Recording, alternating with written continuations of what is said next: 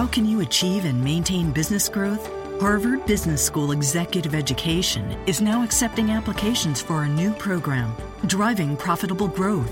Taking place in Boston from October 25th through the 28th, this program focuses on business expansion and organizational growth strategies that can lead your company into the future. Learn more about this three-day program for senior leaders by visiting hbs.me slash growth. That's hbs.me slash growth. You are Locked On Knicks, your daily podcast on the New York Knicks, part of the Locked On Podcast Network. Yeah.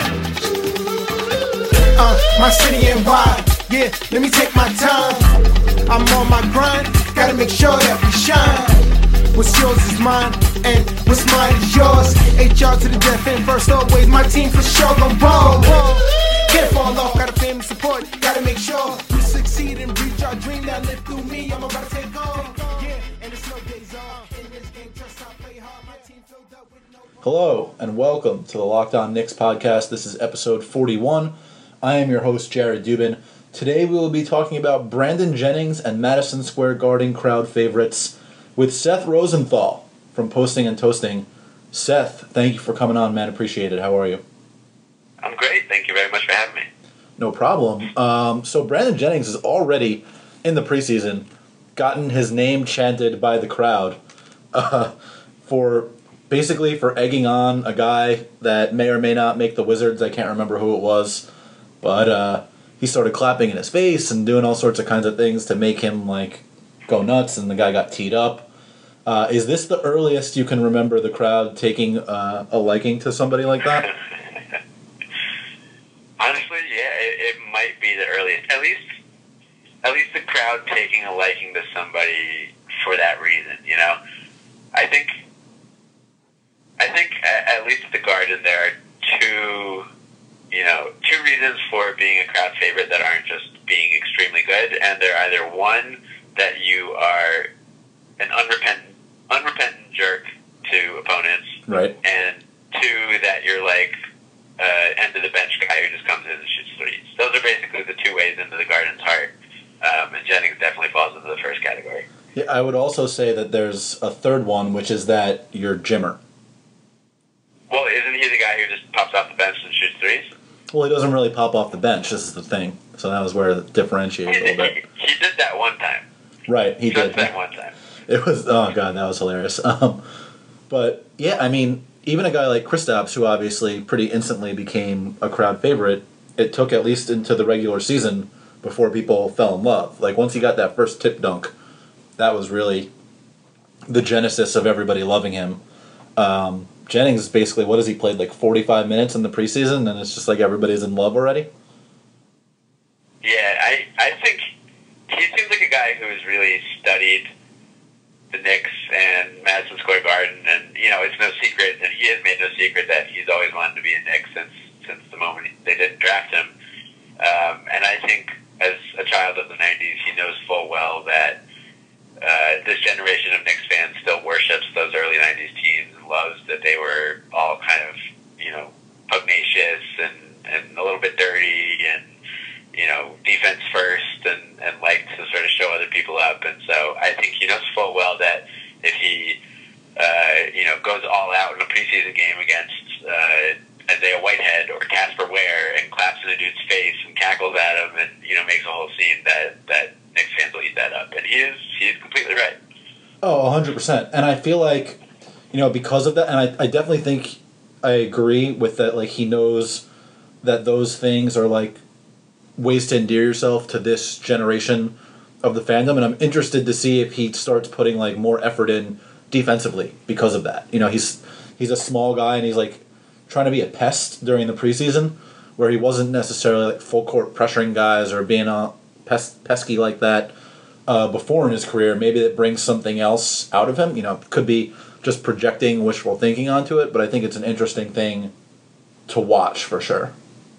Right. It's funny because I wonder how much going forward, you know, say when it's the regular season and teams are playing their real point guards, I wonder how much he picks his spots with that stuff because it's one thing to do it against a guy who's playing his, you know, second or third game on an NBA floor ever in his life, and it's another thing to do it against Stephen Curry.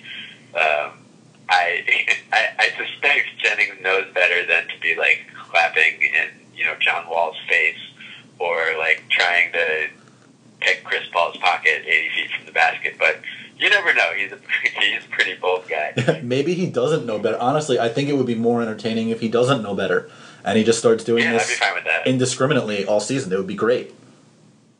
Listen, I would take uh, problematically over aggressive defense from a point guard way before, way over, you know, whatever Jose Calderon was providing last year or Raymond Felton before Well, that. it's, it's also it's been I think I said this on uh, the podcast yesterday.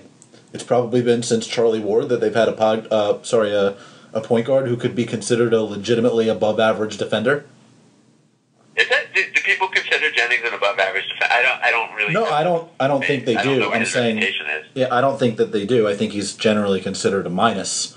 Right. Okay. May, okay. Maybe not as big a minus as recent Derrick Rose, or as Jose Calderon through his entire career. Um, but if I'm, I'm saying like if that did come about to where he did start playing defense at a somehow at a higher level, spurred on by being inspired by those Knicks teams, which is asking a lot of change from a guy who who's again generally been a minus defender. But that would be the first guy probably since Charlie Ward, is what I'm trying to say. Yeah. Unless you count Tony you. Douglas, which I don't because he went to Florida State. I know you were all about Tony though with your DWTDD, right?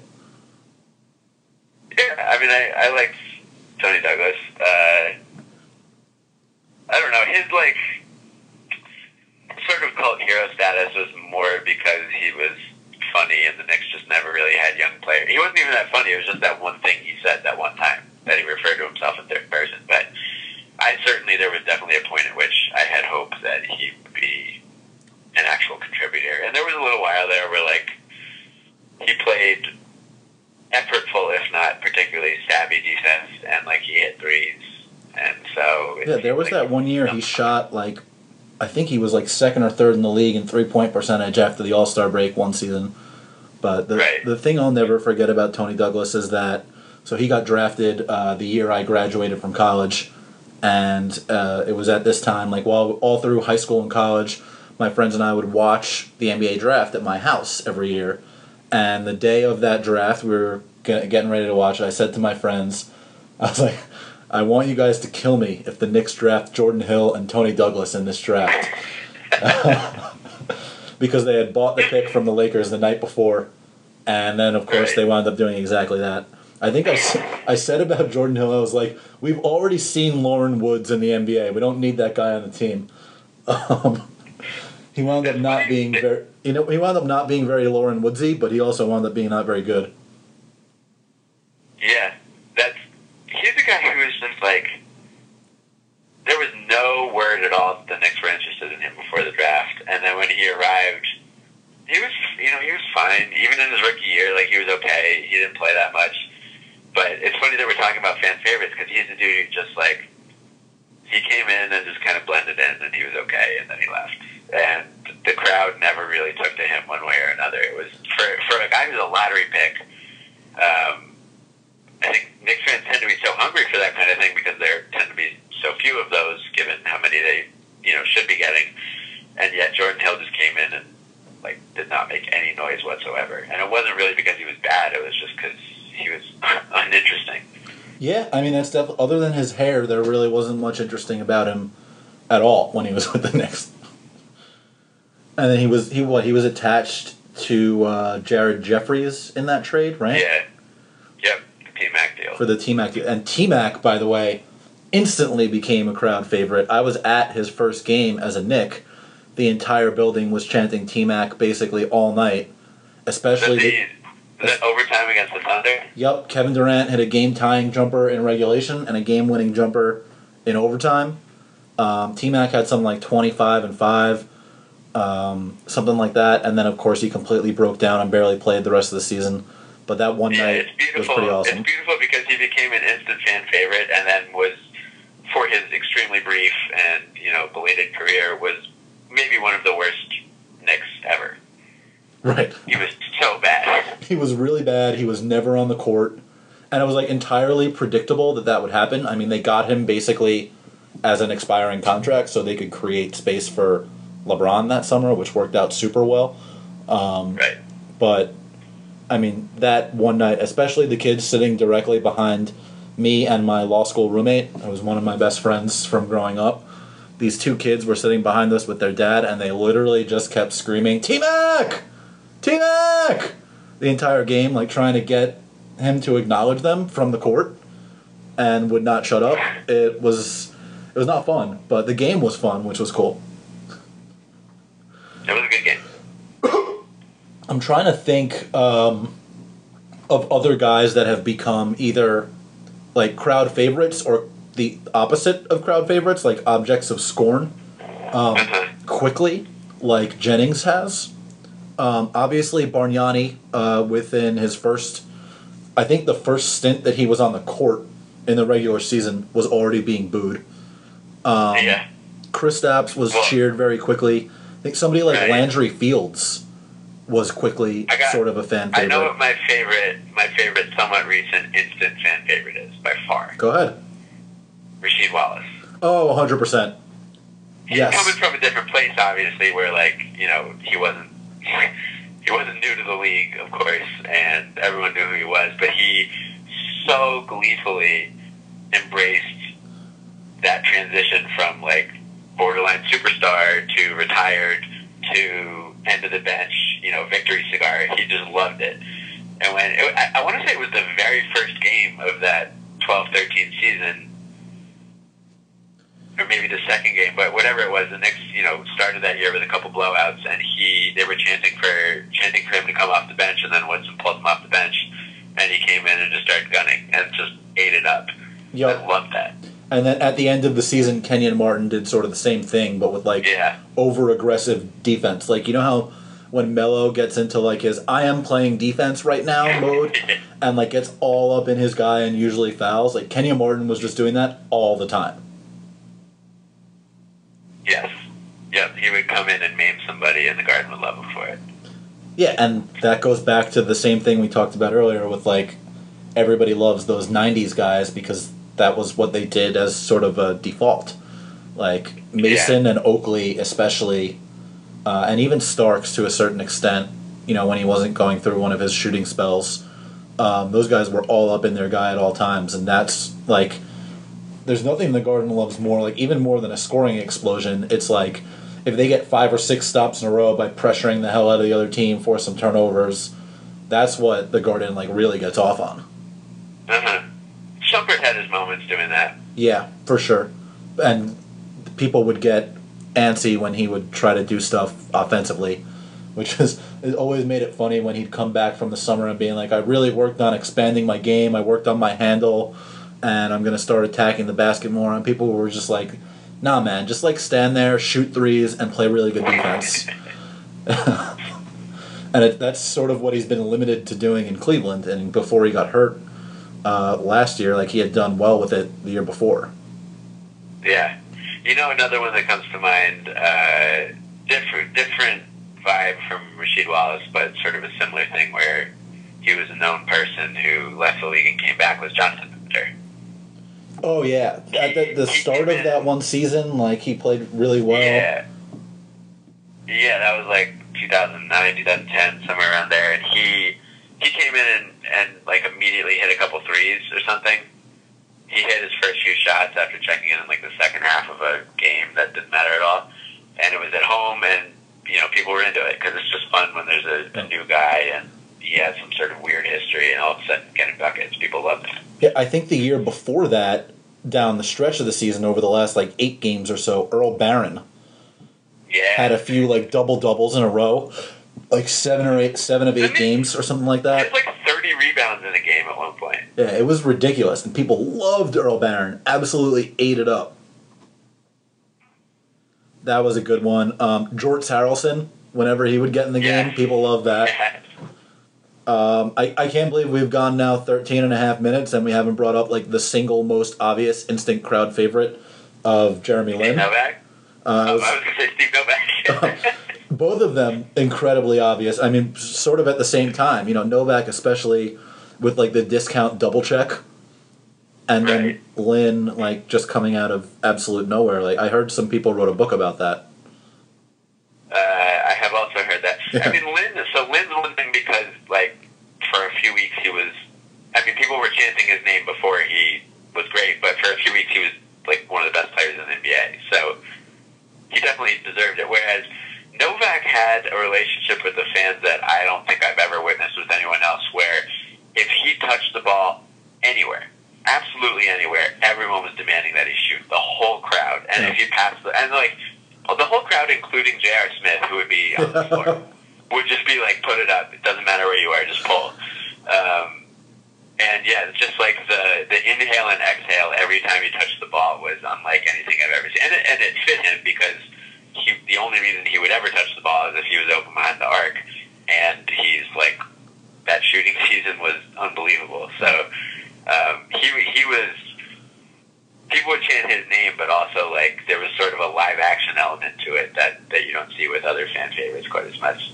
Yeah, I remember first of all you writing about like the audible gasp that would happen every time Novak touched the ball, and then like it was so random that J.R. who had like never passed in his life before that season developed like this random ass chemistry with Steve Novak where like every time Novak was on the floor, all J.R. would do was try to find him for threes. It was so weird.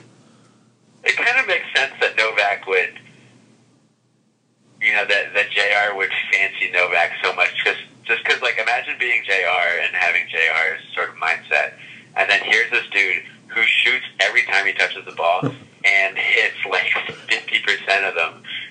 I, I think I would also worship him if I were J.R. Smith and just be like, oh my god, we have to get this guy the, the ball. What, what a weapon we've suddenly discovered. That's was so. True. that. That's so true. Um, I'm I'm trying to think now of like objects of scorn from the fan base. Um, Yeah. You know, we talked about Bargnani. Um, are there any others you can think of, like off the top of your head? I mean, Jerome James, Eddie Curry, uh, basically anyone from the Isaiah years. Um, it sort of went from one side to the other with Marbury, where immediately everyone loved him because Right. he's from New York, and then by the end of his tenure, it was like, my God, get this guy out of here. I could be making it up, but I, for some reason, I feel like uh, after Qyntel Woods messed up that wide open dunk, that he had some bad moments where the crowd wasn't great. And Antonio McDyess had sort of, you know, for reasons that he didn't control, had some maybe uncomfortable moments. But it's really Bargnani. I, I can't think of the Yeah, nobody The approaches crowd. that level. I can't think of the crowd booing someone unprompted, um, other than Bargnani. I'm, I'm sure I'm forgetting something, but usually, you know, you just play badly enough for long enough, and they'll start doing it. But Right. like at the beginning of one of your first games is something I've never seen besides lovely Andrea. Yeah, I, I can't really remember that. You know who had a good relationship with the crowd for a long time was Al Harrington. Yeah, It's also he's also a New York guy and and just ate it up right away, and like people ate up his style of play offensively as like a big guy who just stu- stood around chucking threes, sort of like a precursor to Rasheed, I guess. yeah, But then he had some bad moments too, like that one season where he lost two games against the Clippers by getting teed up for hanging on the rim, like in two different Yeah. games against the same team in the same season. classic. Obviously, one on the road and one at home, but it was like, and I think the one on the road was Oh. first, so people like remembered that he had already Yeah. done that. Oh, Actually, speaking of those games, I want to say that uh, Zach Randolph had some of those moments too, where just because he has he had such a lackadaisical style that he would he would get some scorned. I don't Yeah. know if it was outright booing ever, but he just like sort of the opposite of Al Harrington, where like he was pretty good, but he just never really looked like he was trying, and people didn't take kindly to that. yeah. Another guy that had a, a good one was Quentin Richardson. I think people just loved like he came came in like he wasn't good at all, but whenever he would make threes and do like his head bopping thing, people ate that up. Also, Yeah, Yeah, I mean, definitely. Whenever you get a guy that knocks down a bunch of shots or plays really good defense for whatever sort of extended stretch, whether they're good or not, people will like it.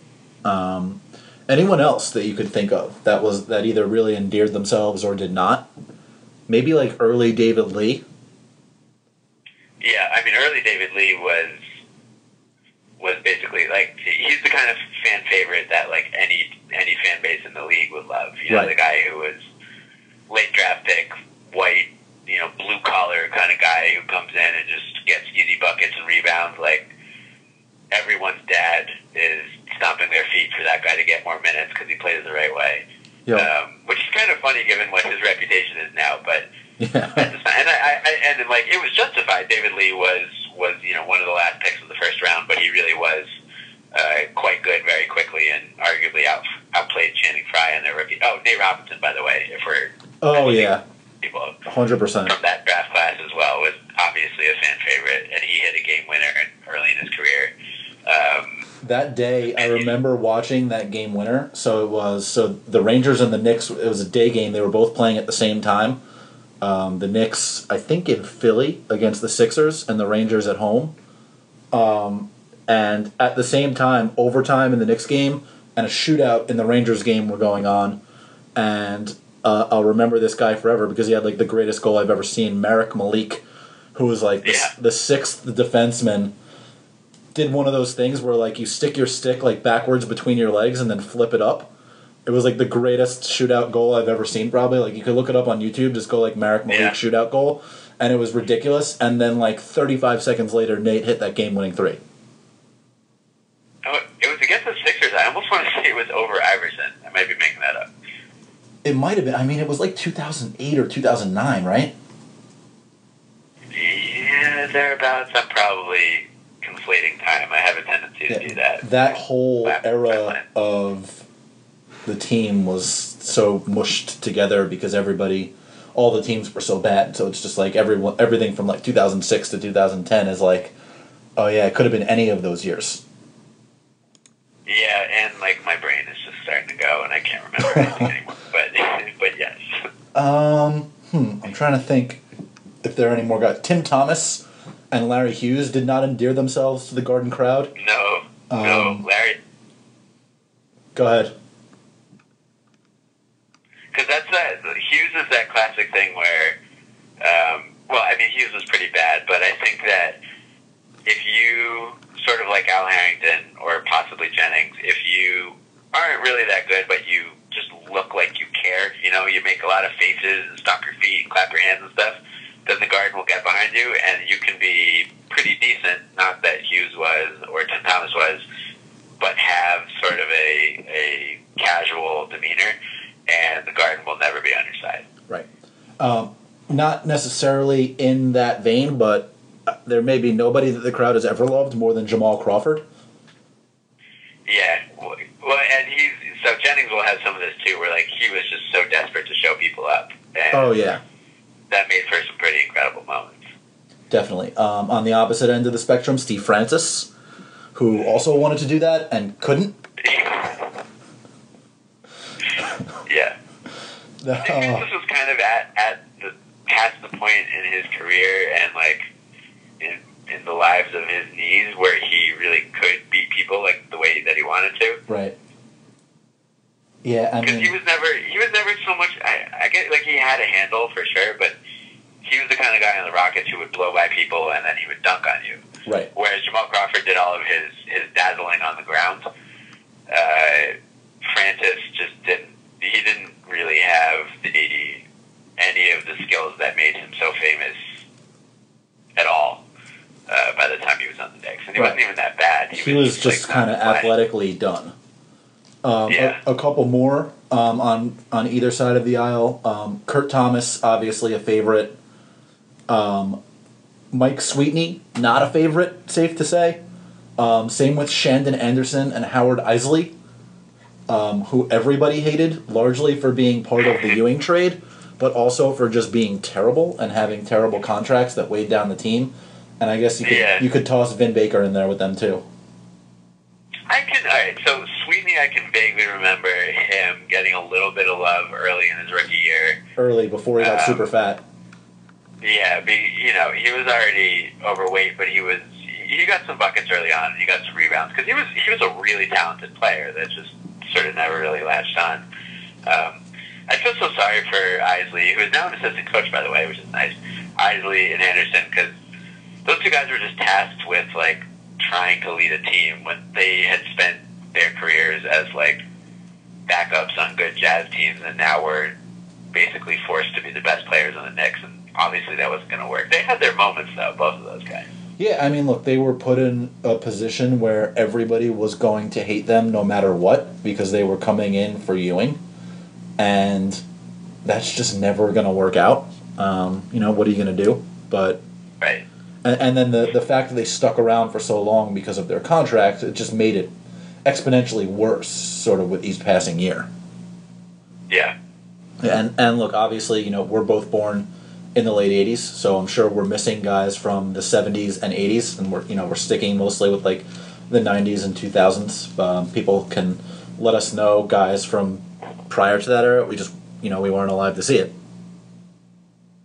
So Yep. Uh, are you gonna do? actually, I'm pretty sure the Knicks didn't exist before I was born. So. That's true. So that's that's why we know the Knicks have never won a championship. Oh Right. God. Um, Latrell Sprewell also obviously fits into the really good player category, but the crowd loved that dude. Loved him. Yeah. Well, and that's like, you know, even if he had been, I think, a less efficient player, that's a dude who just like dunked with force. You know, was very animated, had that like basically criminal history coming Yeah. with him too. And uh, people eat that up because we were in New York and we think that we're super tough and gritty and whatever. Exactly. He also just looked angry all the time, which I feel like helped. Yeah. Like he just always had a scowl on. Like you could never catch Spree smiling. No. No. Um, anyway, I think that's going to wrap it up. A pretty good reminiscing about all the the horrible years of Knicks guys and several okay years of Knicks guys that people wound up just loving for no reason at all. Um, before I let you go, you want to let people know where they can find your stuff, where they can get you on Twitter, things like that.